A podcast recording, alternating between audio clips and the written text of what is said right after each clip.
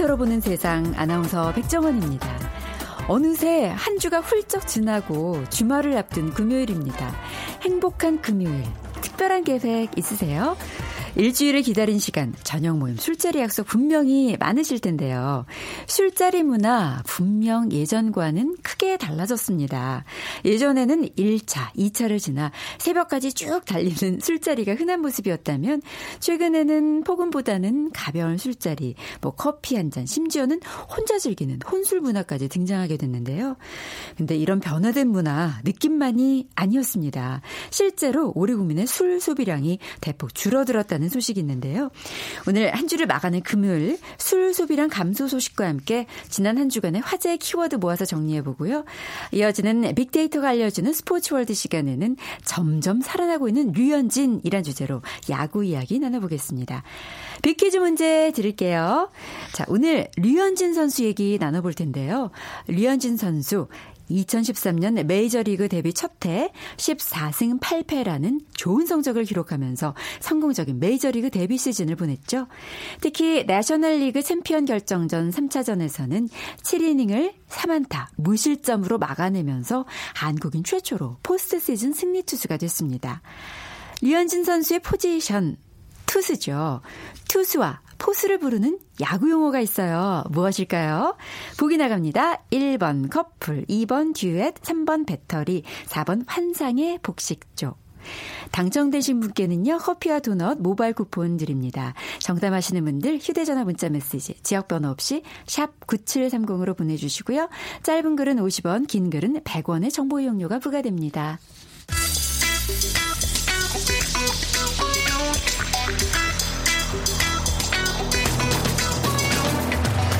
오늘 여러분이 궁금한 모든 이슈를 알아보는 세상의 모든 빅데이터. 다음 소프트 최재원 이사가 분석해드립니다.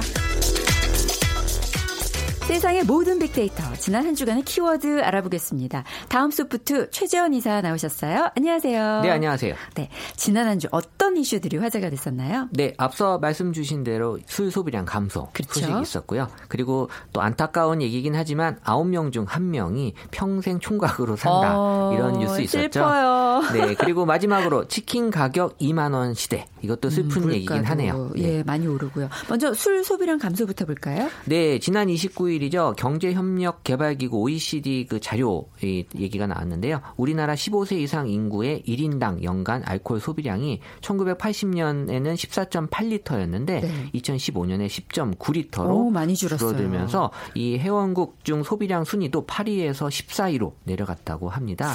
사실 음. 이거는 뭐 듣기에 따라서 어떤 분은 이거밖에 안 먹어, 또 어떤 음. 분은 이렇게 많이 먹어라고 음. 생각할 그쵸, 수 있지만 그쵸. 워낙 술 소비는 이 편차가 크기 때문에 어, 뭐 달라질 수 있다라고 볼 수 있죠. 네, 뭐 술 소비량이 줄어든 이유는 여러 가지가 있을 텐데요. 네, 무엇보다도 이 경기 침체 장기화 그리고 또 음주 문화 변화 이런 여파로 인해서 우리 뭐술 이제 2차, 3차까지 이어지는 회식 문화도 많이 줄어들었거든요. 그렇죠. 또 무엇보다도 이 지난해 9월부터 이 시행된 이 청탁 금지법의 영향까지 지금 겹쳐서 여러 유흥업소나 이 술자리 접대 문화가 많이 감소한 걸로 분석이 됐습니다. 네, 그러니까 마시는 이제 술도 많이 변했을 것 같아요. 네, 맞아요. 그래서 우리 보통 폭음으로 이어지기 쉬운 우리 단체 회식에는 회식보다 이제 혼술, 홈술 또 이렇게 혼자 먹거나 집에서 먹는 술을 술을 선호하는 분위기가 많아지는데 네. 이 젊은 층을 중심으로 이렇게 혼자 술을 먹을 때는 이 수입 맥주를 좀 좋아하시는 것 아, 같아요. 아, 수입 맥주. 아무래도 개성 있는 맛을 찾기 음. 때문에 그래서 지금 대형 마트나 주요 유통 채널에서의 이 수입 맥주 매출이 드디어 국산 매출을 넘어섰다. 라는 그런 뉴스도 있었고요. 그렇군요. 네. 예, 한국무역협회에 또 따르면 지난해 맥주 수입량이 2억 2,055만 리터로 전년보다도 무려 30% 가까이 늘었다고 하니까요. 사실 2년에 비하면 이 두 배나 증가한 수치라고 합니다. 하긴 마트에 가 보면은 종류가 정말 많아요. 편의점에도 많죠. 그쵸, 네, 예. 그래서 집에 들어가기 전에 어, 유혹하는 그런 또 주종이긴 한데요. 맞습니다. 네. 이 과거에는 개인 취향과 관계없이 회식 자리에서 이 천편일률적으로 이 또 맥주 맥주에 소주나 또 맥주 양주 섞어 마시는 음주 문화 때문에 사실 국산 맥주가 사실 뭐 맛이 없어도 된다. 왜냐하면 섞어 마시기 때문이지라고도 음, 하잖아요. 예. 근데 점점 이런 분위기가 바뀌면서 이 개성에 맞는 그런 취향을 찾다 보니까 이 술 문화도 즐기는 문화로 좀 바꿔지는 것 같습니다. 음, 맥주 맛도 중시되고 뭐 폭탄주 문화가 없어지면은 위스크 판매량도 당연히 줄겠네요. 어, 그럼요. 그래서 이른바 우리 2차 술 문화죠. 이 대표적인 주종인 위스크 판매량이 지금 많이 떨어졌다라는 게 2008년에는 무려 284만 상자로 정점을 찍었던 네. 국내 위스키 판매량이 지난해는 167만 상자까지 오, 떨어지고요. 엄청 떨어졌어요. 이게 계속 네. 8년 연속 마이너스 성장을 기록하고 있다고 합니다. 네. 그래서 우리 보통 양주와 폭, 맥주를 섞어 먹는 양폭 이, 이런 한 축이었던 맥주 판매량도 덩달아서 지금 어, 부진해하고 있다고 하니까요. 그러니까 이런 것들이 이제 맥주 사업부 우리 그 국내 회사의 매출에도 영향을 주고 있어서 한 12% 정도 감소되고 있다라는 소식이 있습니다. 네, 업체나 뭐 외식 업체에서는 좀 어려운 일이겠지만 예, 소식이지만 그렇지만 국민 건강을 위해서는 좀 좋은 소식일, 예, 좋은 수 소식일 수 있는 거죠. 그리고 회식 문화도 많이 바뀌었잖아요. 어, 그럼요. 저도 사실 한 95년부터 직장 생활을 했는데 네. 보통 1차는 삼겹살에 소주. 이제 부장님이 보통 좋아하시는 그렇죠. 술이었고 2차는 또 치킨에 맥주. 뭐 팀장님이 또 좋아하시는. 그 3차는 또 어김없이 또 노래방 가는. 그래서 보통 아홉 지금은 9시 전에 1차에 끝내는 분위기로 많이 바뀌고 있고 음. 2차를 굳이 가야 된다면 술집이 아니라 카페에서 커피 마시는 문화 많아지고 있으면서 지금 더 나아가 또 회식을 점심에 하기도 해요. 아. 저희 회사는 또 회식 점심에 많이 하거든요. 아. 그리고 회식 자체를 안 좋아하기도 한다면서요, 20대는. 아, 안 좋아하고요. 네, 그래서 네. 뭐 문화 행사로 뭐 영화를 본다거나 또 뭐 다른 행사로 회식을 대체하는 경우도 많아지고 있어서 사실 우리가 뭐 회식 문화가 꼭 술을 먹어야만 회식은 아니기 때문에 그렇죠. 같이 모여서 뭔가 뜻 있는 자리를 만드는 네, 거라고 함께한다. 뭐 이런 게 중요한 거니까. 예, 굳이 술을 안 드셔도 되죠. 네. 네. 다음 키워드로 넘어가 넘어가 보죠. 어, 슬퍼요. 50대 미혼 남성이 증가하고 있다고요. 네, 이 통계청 인구 센서스 분석 결과인데요. 네. 우리나라에서 50살까지 이 결혼 경험이 없는 남성 미혼자 비율이 10.9%. 그러니까는 9명 중에 1명꼴로 이 또 생애 미혼율이 지금 10%를 넘은 네. 건데요. 사실 예전에는 결혼 경험이 없는 50대를 찾기 힘들 정도인데 지금은 이렇게까지 돼버렸네요. 어, 왜 이렇게 된 거예요?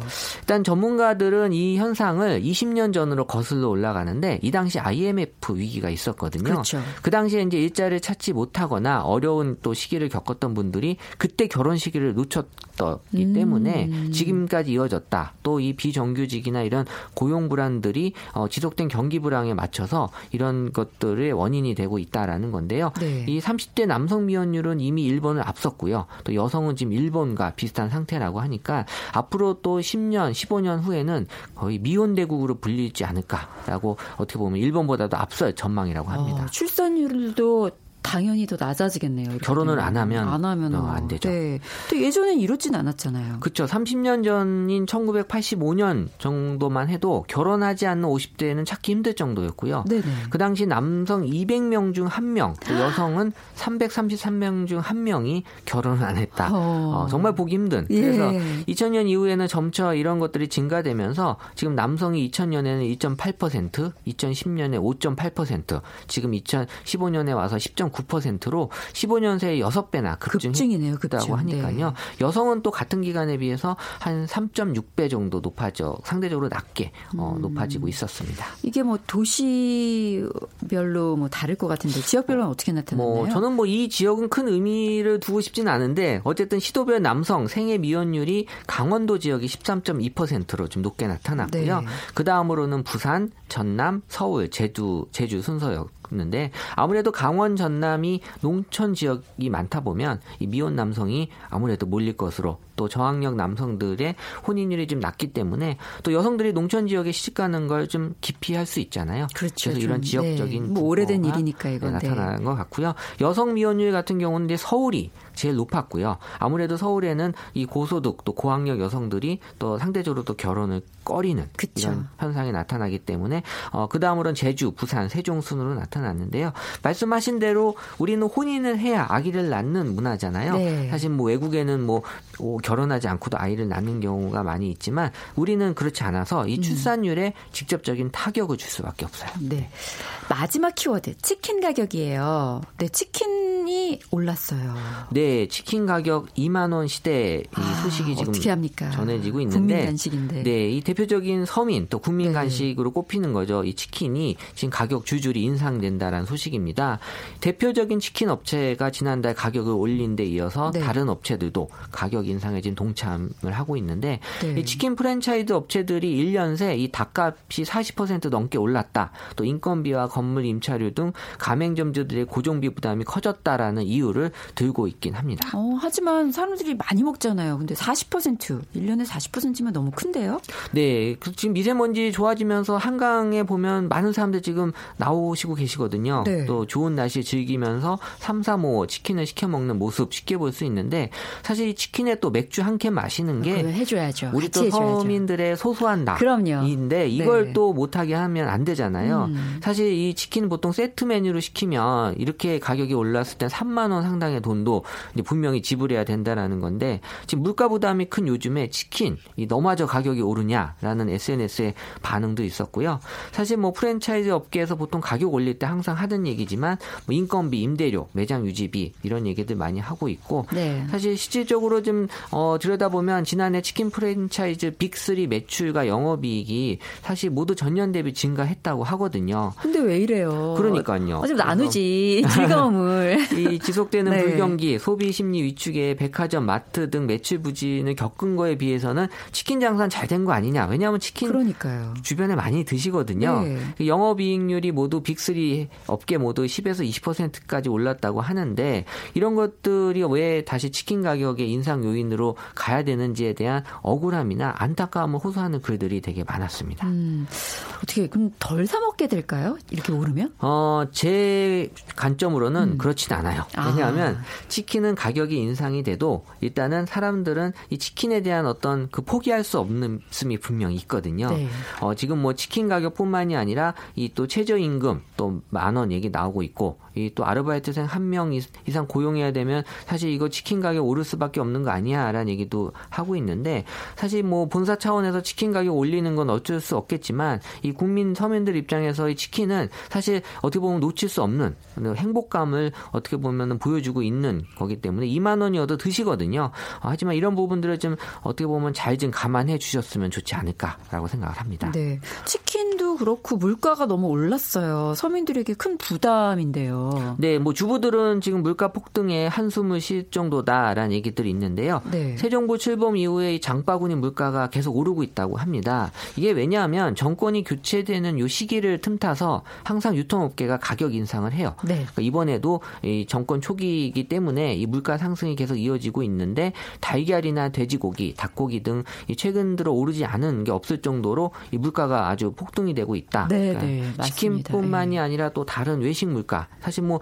치킨을 대체할 수 있는 음식은 많지 않지만 네. 그렇다고 다른 거 먹는다고 싸게 먹을 수 없어요. 그러니까요. 다 올랐어요. 네, 그 서민들의 불만 역시 커지고 음. 있고 지금 뭐 최악의 봉감 봉가뭄으로 인해서 제철 과일, 채소 등도 지금 장바구니 물가가 뛰어 오르고 있다고 하니까요. 네, 네. 지금 2만 원짜리 수박 저도 마트에서 이 주말에 봤거든요. 음. 물가 폭등의 이 상황을 어떻게 잘 지켜 나가야 될지 아주 네. 걱정입니다. 물가를 빨리 좀 잡아야 될 텐데 요. 자, 그럼 2주의 치킨 지수 알아볼까요? 네, 치킨 지수 같은 경우 이번 주에 지난주보다 2% 정도 올랐는데요. 사실 코스피 상승이 일단 주 요인이 좀 되고 있고요. 네. 어, 다만 영국에 이 테러가 있었죠. 그래서 치킨 지수가 그 다음 날 하락세가 보이고 있었지만 또 이 치킨 지수가 또 날씨하고 영향이 좀 있다 보니까 좋은 날씨로 인한 어, 치킨 지수의 상승 요인이 계속해서 올라오고 있었고 어, 우리 U20 월드컵 16강전에서의 또 마침표 찍었지만 이 경기 때문에 또 많은 분들이 응원하면서 치킨 또 드셨거든요. 음. 그러니까 이런 것들이 어, 지금 좋은 분위기 상에서 이 치킨 가격 인상에 대한 얘기로 또 다시 한번 또 사람들의 기분을 우울하게 만들어주고 있어서 어, 이런 것들을 좀 어떻게든 잘 해결해서 물가 상승 요인을 좀 잡아주셨으면 좋겠습니다. 네. 지금까지 세상의 모든 빅데이터 다음 소프트 최재원 이사와 함께했습니다. 고맙습니다. 네, 감사합니다.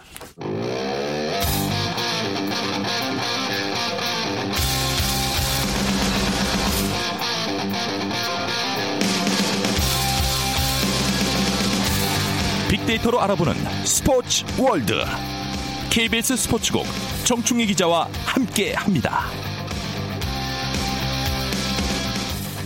빅데이터가 알려주는 스포츠월드 KBS 스포츠국의 정충희 기자와 함께합니다. 안녕하세요. 네, 안녕하십니까. 네, 빅퀴즈 부탁드릴게요. 먼저 퀴즈부터인가요? 네네. 네. 그 류현진 선수 그 메이저리그에 2013년에 데뷔해서 첫해 네. 14승 그리고 그 다음에도 14승 지금까지 30승을 기록한 투수죠. 네.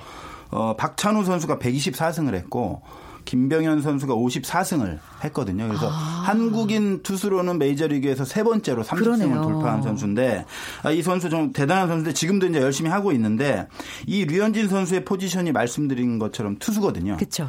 그럼 투수가 있으면 또 포수가 있어야겠죠. 공을 받는. 네. 그래서 이 투수와 포수를 한데 묶어서 부르는 용어가 있어요. 아. 제가 보기를 드릴게요. 네. 1번 커플, 2번 듀엣, 3번 배터리, 4번 환상의 복식조. 네. 어렵죠 이게 좀 아니, 어렵죠. 어려워요. 쉽지는 않아요. 어, 네. 어, 홍진영 씨를 생각하시면 가수. 네네. 네, 사랑의. 아, 네. 어 좋네요. 네, 힌트가. 네. 네. 자 정답 아시는 분들 저희 빅데이터로 보이는 세상에 지금 바로 문자 보내주세요. 휴대전화 문자 메시지는 지역번호 없이 샵 #9730 샵 #9730이고요. 짧은 글은 50원, 긴 글은 100원의 정보 용료가 부과됩니다. 어, 류현진 선수 다행히 점점 컨디션이 좋아지는 것 같아요. 그렇습니다. 사실 올해 류현진 선수가 선발 투수인데 네. 어, 중간에 또 그 구원 투수로 밀리고 음. 다시 임시 선발로 나오고 사실 마음이 편한 상태는 아닌데 그러니까요. 그래도 최근에 그 경기력이 상당히 좋아지고 있기 때문에 음. 좀 다행이다 이런 생각이 드는데 어제 선발로 나왔어요. 사실은 그 전에 선발 로테이션에서 밀려서 네. 구원 투수로 밀려났었는데 사실 선발 투수가 구원으로 밀리는 것은 어, 우리가 상상하는 것 이상으로 상상 이상. 네. 아. 상당히 참담합니다, 사실은. 아, 그렇군요. 네, 그 정도인데. 한데, 예, 예. 아, 류현진 선수가 음. 그이 심성이라든가 이런 성향이 음. 상당히 좀 긍정적이에요. 그래서 있는 것들을 좀 네. 그대로 받아들이면서 최선을 다하는 스타일인데 그럼에도 불구하고 구원으로 밀렸을 때는 그 중계 방송을 보면요. 네. 표정에 좀 나타났어요. 아. 정말 그 마음이 좀 내가 마음이 지금 아프다. 안타까, 어, 어 안타까우셨겠어요. 네, 네. 어. 제가 그 한화 시절에도 가서 네. 취재도 좀 몇 번 했었고 음. 그때는 상당히 좀 꽤 어렸을 때인데 네네. 어쨌든 그 미국에 가서 정말 잘하는 모습 저도 뿌듯했었는데 음. 이렇게 좀 밀리다 보니까 저도 사실은 좀 어, 감독도 약간 믿고 어. 로버츠 감독도 좀 믿고 그런데 어쩔 네. 수가 없는 거예요. 어. 수술을 하고 2년을 쉬었기 때문에 그 이후에 경기력이 어느 정도 조금 떨어져 있는 상태이기 때문에 어쩔 수 없는 음. 상황인데 어찌 됐든 그 선발에서 밀려났었는데 그 알렉스 우드라는 선수가 부상을 당하면서 다시 선발 기회가 찾아왔어요. 네. 그런데 이 기회에서 상당히 잘 던졌습니다. 세인트루이스와 아. 만났는데 6이닝 동안 한 점만 내줬고 네. 그 4탈삼진으로 호투를 했습니다. 물론 음. 승리 투수가 되지는 못했어요. 음. 다저스 타자들이 류현진 선수 나오면 잘 못 치는 것 같아요. 그래서 아. 승리 투수는 못 됐지만 잘 던졌기 때문에 네. 아주 긍정적인 신호라고 보고 평균 자책점도 4점대였는데 3점대로 내려갔고요. 어, 이렇게 이제 류현진이 호투를 하면서 6월 6일 날 다시 한번 나올 수 있게 됐어요. 아. 그러니까 알렉스 우드라는 선수가 부상해서 이제 돌아오는데 네. 그 날짜가 보통 6월 7일로 지금 예상을 하고 있거든요. 그런데 네. 6월 6일 날 한 명이 빕니다. 아. 그래서 한국 어, 시간으로는 현충일이죠. 현충일 날 류현진 선수가 아, 다시 한번 선발로 나오고요. 아. 여기서도 만약에 잘한다면은 어. 제가 볼 때는 데이브 로버츠 감독이 고민을 좀 할 것 같아요. 음. 왜냐하면 네. 아 이렇게 잘 던지는 선수를 또 선발로 안 쓰기도 또 애매한 거거든요. 그렇죠. 네, 그리고 그 류현진 선수가 원래 선발을 하다 구원으로 돌아가면은 사실 적응하기 쉽지 않거든요. 그런데 음. 이 선발 나오기 전에 구원으로 나와서 4이닝을 던졌는데 그때 또 한 점도 안 내줬어요. 그러니까 잘했네요. 네. 어떻게 보면 그 감독 입장에서는 그 두 가지 칼을 다 갖고 있는 셈이죠. 선발로도 잘하고 구원으로도 잘하니까 음. 어디다 써도 큰 무리는 없겠지만 그래도 투수가 잘 오, 오, 오 랜 이닝을 잘 던지는 투수는 선발로 쓰는 게 좀 효율적이거든요. 네. 그런 측면에서는 제가 볼 때는 그 6월 6일 날도 잘 던진다면 제가 개인적인 전망으로는 음. 그 선발로 음. 다시 돌아가지 않겠느냐 저는 그렇게 전망을 하고 있습니다. 그리고 수술을 했는데 이 정도면 진짜 잘하는 거 아니에요? 엄청 잘하는 거예요. 그렇죠. 그러니까 특히 이 류현진 선수가 수술한 부위는 네. 그 부활의 가능성이 거의 없는 부위였어요. 그러니까 수십 명의 수많은 선수가 수술을 했지만 그 성공적으로 재기한 선수는 손에 꼽을 정도예요. 네. 커트 슬링이라든가 몇 명의 어떤 대투수들 빼고는 사실은 성공하지 못했어요. 어, 그런데 인간 승리네요, 그럼. 네, 류현진 선수는 아직 완벽하게 성공 했다고 말하기엔 이르지만 네. 성공의 길로 가고 있는 거거든요. 네. 그리고 요 정도까지 한, 하기도 사실 쉽지 않아요. 그럼 감독이 이런 점을 또 높이 사야 아, 되지 그렇죠. 않을까요? 그러니까 네. 좀 전에도 말씀드렸지만 되게 긍정적인 마인드가 있고 그 다음에 아주 정신력도 상당히 강해요. 네. 겉으로 보면 류뚱이라고 해가지고 네. 어, 투- 약간 좀 그 퉁퉁한 그런 모습이지만 사실 성격은 상당히 강합니다. 음, 그렇군요. 네. 그럼 새로운 스타일로 또 변신을 꾀하고 있다고요. 그렇습니다. 아, 이걸 저는 류현진 선수 되게 높게 봐요. 왜냐하면 류현진 선수가 그 부상을 당하기 전에는 수술하기 전에는 물론 주무기는 체인지업이었지만 직구 위주의 피칭을 했어요. 그러니까 직구는 세게 던지는 공이죠. 음. 그렇죠. 그냥 예. 변화 없이. 예. 그래서 어, 보통 150km 정도에 가까운 그런 직구를 던지면서 네. 그거보다 한 20km, 10몇 킬로 떨어지는 체인지업으로 이제 승부를 해나가는 스타일이었는데 네. 수술을 하고 나니까요. 네. 공이 어땠, 어떻겠어요? 아무래도 좀 덜 나가지 않을까요? 느려져요. 그렇죠. 네. 아, 옛날 같진 않은데. 평균 구속이 한 148, 149 이렇게 나왔었는데 네. 어, 수술을 한 다음에는 어떻게 됐어요? 142, 143 요 정도밖에 아, 안 나오는 거예요. 그런데. 그게 어떻게 보면 뭐 3, 4kg 차이가 별거 아닌 것 같지만 네. 사실은 야구에서 1, 2kg 차이도 상당히 큰 거예요. 강속구를 결정하는 게 1, 2kg 차이군요. 그렇습니다. 네. 아. 이 직구를 네. 141을 던지는 선수와 145를 던지는 선수는 정말 레벨이 다른 걸로 볼 수 있고 또 여기서 음. 메이저리그에서는 특히 또 워낙 강타자들이 많고 이렇기 때문에 네. 한 147, 8 정도는 사실은 던져줘야 그 정도는 돼야 네. 되는군요. 다 그런 건 아닙니다만은 어. 뭐 투구 유형에 따라서 투수 스타일에 따라서 다르고 음. 제구력이나 여러 가지 요인이 있지만 그냥 스피드로만 단순화시켜서 본다면은 음. 그래도 120km, 150km 대에는 어느 정도 근접을 해야 직구를 주무기로 사용할 수가 있는데 네. 아, 류현진 선수가 많이 떨어지다 보니까 그 마음이 사실 상했을 거예요. 그럼요. 옛날처럼 아유, 힘있게 던지는데 마음 같지 않 잖아요, 네. 몸이. 공은 좀 덜 나가고 예. 그럼 좌절하기 십상인데 네네. 음. 아주 영리하게 패턴을 바꿉니다. 이제는 패턴을. 큰 결심을 한 것도 있지만 또 연습도 그만큼 했을 거 아, 아니에요. 그럼요. 네. 이게 결심과 연습 두 가지가 다 따라와야 되는데 네. 이렇게 이제 직구 스피드가 떨어지다 보니까 어, 패턴을 완전히 바꿔버립니다. 어, 어떤 식으로 바꾼 거죠? 지금 그 연도별 구종 구사 비율을 제가 네네. 뽑아봤어요. 이걸 또 과학적으로 말씀드려야지 제가 감으로 대충 말씀드리면 안 되니까. 음. 그렇죠, 그렇죠. 2016년까지는요 보면은 네. 직구 비율이 보통 그 이전에 54, 54, 52, 56 이랬어요. 퍼센테이지가. 전체? 투구 어, 중에서 차지하는 직구의 비율이 반 이상이었던 거죠. 아, 거의 반 이상. 60%에 네네. 가까웠던 거죠. 네. 그리고 뭐 이외 체인지업이라든가 뭐 커브라든가 슬라이더라든가 이런 걸 섞어서 던졌는데 올해 같은 경우에는요 보면은 직구 구사 비율이 42%입니다. 그리고 음. 어떤 경기는 30%가 안 되는 경기도 있어요. 네. 그래서 그것이 어디로 많이 갔냐면 체인지업 그 다음에 많이 던지지 않았던 커브로 많이 갔어요. 커브. 네. 그러니까 어떻게 보면 자존심 상할 수도 있어요. 강속구를 던지던 투수가 약간 변화구 위주로 변신하는 게 하기 어려운 거예요. 사실 정말 어려운 거예요. 아, 그래요? 그리고 이 짧은 시간 내내 성공적으로 또 이렇게 패턴을 바꾸기도 쉽지 그러니까, 않은 그러니까 거예요. 그게 저는 참 어려울 것 그런데. 류현진 예. 선수는 두 개 다 나름대로 지금 성공적으로 해 나가고 있습니다. 그래서 음. 우리가 스포츠 경기를 보다 보면요. 물론 강한 것이 이기는 경우가 많지만 강하기만 하다고 이기는 건 아니거든요. 네. 강함 속에서 또 부드러움. 이 부드러움을 갖추지 못하면 쉽게 이기지 못하는 경우도 꽤 있어요. 그래서 어떻게 보면 류현진 선수가 예전에는 그 강함만으로 승부했다면 이제는 부드러움까지 장착해서 좀 더 한 단계 성장하는 어떤 성장통이 아닐까라고 볼 수도 있다는 거죠. 그래서 뭐든지 뭐 이렇게 돌직구가 매력적이기도 그렇습니다. 하지만 왜 이렇게 돌아가는 지혜로움도 멋있잖아요. 그렇습니다. 네. 네. 이게 사실은 류현진 선수가 뭐 서른 살 다 돼가지고 사겠지만은 사실 어린 선수거든요. 예전부터 야구로 쭉 했는 이렇게 생각하기 쉽지 않습니다. 아 그래요. 아 그것도 쉽지 않군요. 네, 쉽지 않. 이 운동 선수가 자기 패턴과 스타일과 방식을 바꾼다는 것은 정말 어려운 거예요. 아.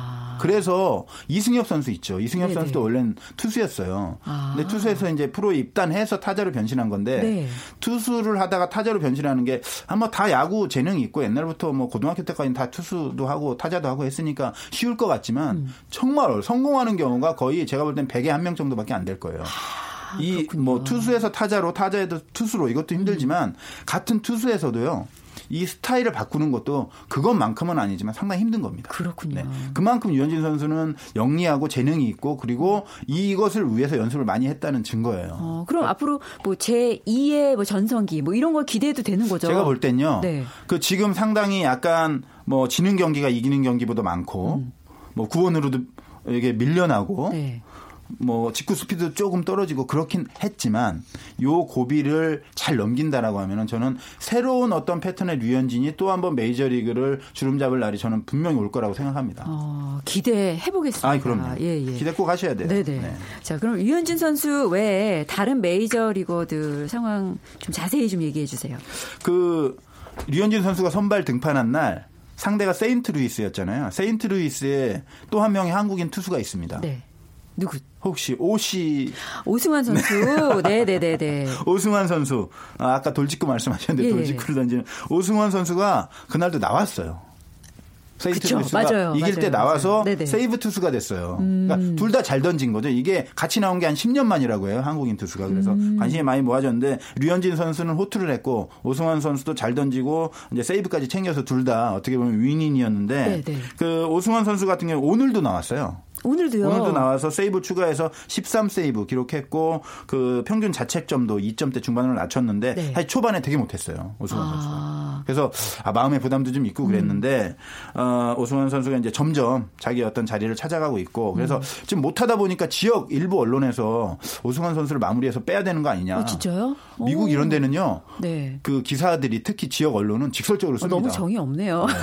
아니 자기 지역의 있었는데. 어떤 팀이라고 생각하기 네. 때문에 네. 그런데 어쨌든 그런 얘기까지 나올 정도로 논란이 있었는데 음. 점점 잘하고 있고 어, 또 그게 어려운 거예요. 못하다가 잘하기 얼마나 어려운데요. 예. 이 감독의 신뢰는 뭐 여전합니다. 음, 그리고 오승환 선수 새로운 무기를 하나 또 개발했어요. 체인지업이라고 원래 거의 안 던졌는데 네. 새로운 무기가 지금 몇 경기 전부터 나오고 있거든요. 그 공을 선수들이 건드리지 못해요. 음. 그래서 오승환 선수는 아마 점점 더 잘할 겁니다. 아, 네. 추신수 선수는요?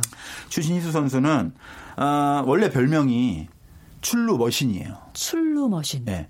그냥 어떻게 해서는 살아나간다는 거예요. 안타를 치던 몸에 맞던 볼넷을 고르던 그래서 그 확률이 10번 중에 4번 정도는 살아나갔었어요. 아. 정말 힘든 거거든요. 네네. 그래서 어, 이 선수도 초반에 부진했는데 최근에는 음. 이 출루 머신의 어떤 위용을 조금씩 찾아가고 있다라는 평가를 받고 있는데 네. 뭐 타율은 아직 좀 아쉽습니다. 2할 5푼 대고 음.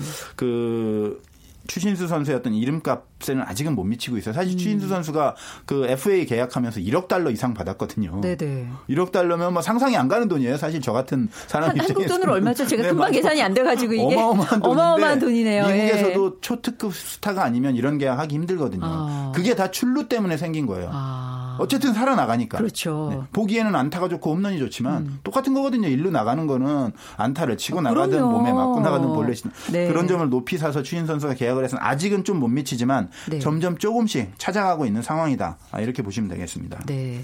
김현수 선수는요?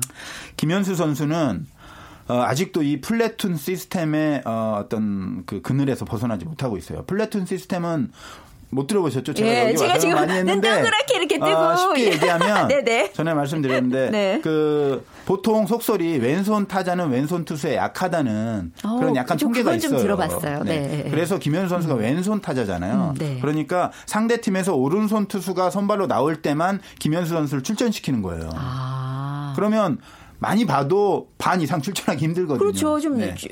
기회가 좀 적네요. 기회가 적다 보면 네. 칠, 이 어떤 능력을 발휘할 어떤 무대가 좁아지는 그러니까요. 거잖아요. 사실 네네. 김현수 선수가 별명이 또 있어요. 이 추신수 선수는 출루 머신이었잖아요. 네. 이 김현수 선수는 한국에서 타격 기계였어요. 타격 기계. 네. 아유, 근데 이 기계가 작동을 기계가 녹슬고 있어요 지금. 네. 감독이 뭐 많이 기회를 줘야 되는데 네. 기회를 많이 안 주니까 그리고 네. 김현수 선수가 사실은 왼손 투수공도 잘 쳐요. 어. 국내에서도 그랬고 월드 베이스볼 클래식 올림픽 이럴 때도 일본의 수준급 왼손 투수의 공을 쳐서 안타를 만들고 그런 경우 많았는데 네. 자꾸 이렇게 이제 왼손 타자랑 투수랑 상대를 안 하다 보니까 어. 이 왼손 투수에 대한 어떤 그 안타 비율도 많이 떨어지고 그러다 보니까 이 감독은 또 아 내가 잘하고 잘하고 있구나 네. 이렇게 생각을 들다 보니까 김현수 선수 같은 경우에는 너무 불운해요. 사실은 음. 새로운 길을 사실 찾아봤으면 좋겠어요. 음, 네, 네. 김현수 선수. 아 오늘 얘기 진짜 재밌게 잘 들었습니다. 네. 예, 빅데이터가 알려지는 스포츠월드 KBS 스포츠국 정충희 기자와 함께했습니다. 고맙습니다. 고맙습니다. 아, 오늘 답 3번 배터리죠. 커피와 도넛 당첨자 아, 6618님 그리고 2075님이십니다. 그리고 중국어 수강권도 세 분께 드려요. 5877님, 2608님, 3118님 모두 답변 감사드립니다. 빅데이터로 보는 세상 오늘 여기서 인사드리겠습니다. 한 주간 감사드렸어요. 빅정원이었습니다.